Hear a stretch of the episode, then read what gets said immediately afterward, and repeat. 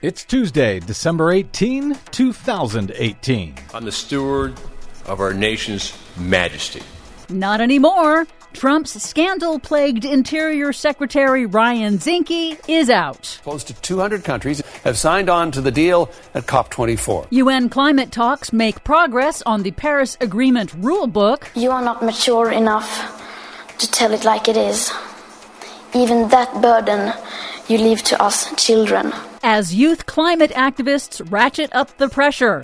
Plus, companies jump at U.S. offshore wind lease sale, shattering all previous records. All of those broken records and more straight ahead. From BradBlog.com, I'm Brad Friedman. And I'm Desi Doyen. Stand by for six minutes of independent green news, politics, analysis, and snarky comment. I'm the steward of our nation's majesty.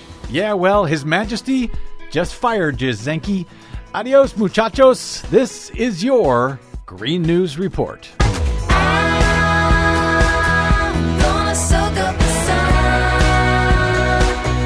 Okay, Desi Doyen, I don't know why it took so long, but Ryan Zinke is finally out or will be by the end of the year? Yes, Trump Interior Secretary Ryan Zinke will step down from his cabinet position on January 2nd. This was expected, but he does leave under a cloud of multiple ethics and criminal investigations into his actions. To say the least. Including real estate dealings in his home state of Montana.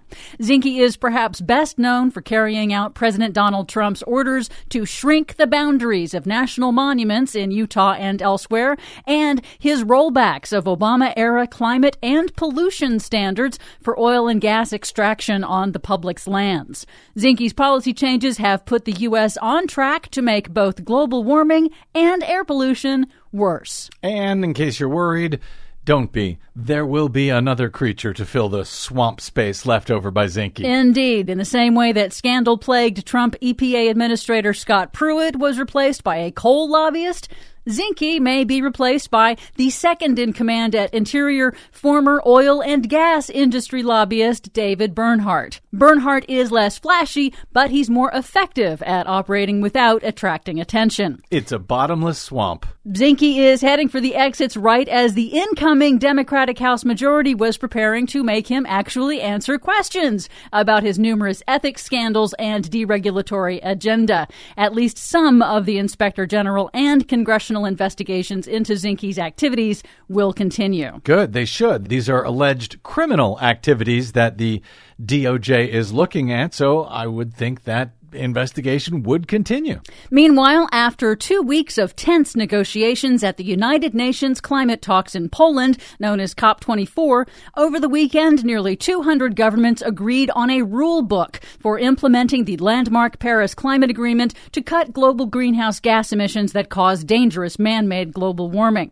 The highly technical final rule book balances the responsibilities of rich nations versus poor and developing nations, and it sets up mechanisms for monitoring one another's progress. Rich nations will increase funding to assist poor nations in dealing with global warming impacts, and poor and developing nations will get more time to meet their pledges. In return for assistance, developing nations agreed to be bound by the same reporting requirements and transparency rules as the rich nations, and that will apply to all countries. All countries, including the U.S.? Yes.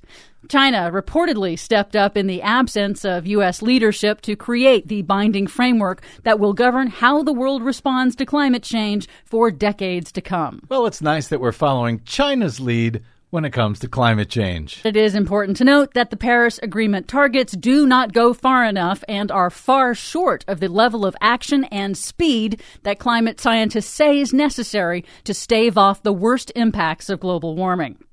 A surprising part of the Poland climate talks, however, was the surge in youth climate activists in larger numbers than ever before, who were intent on shaming the delegates into increasing their ambition.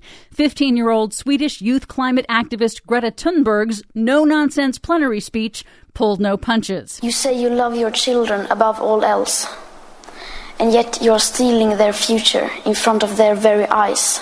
We cannot solve a crisis without treating it as a crisis.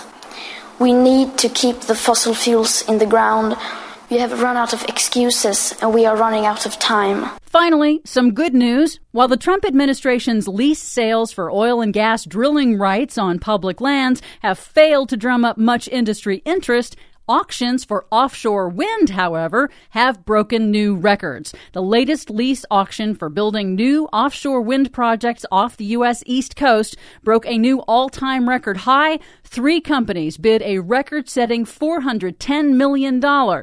Two of those three winners are oil companies. Really? Yep. Fascinating. For much more on all of these stories and the ones we couldn't get to today, please check out our website at greennews.bradblog.com. Find us, follow us, and share us worldwide on the Facebooks and the Twitters at Green News Report. I'm Brad Friedman. And I'm Desi Doyen. And this has been your Green News Report. Baby, baby.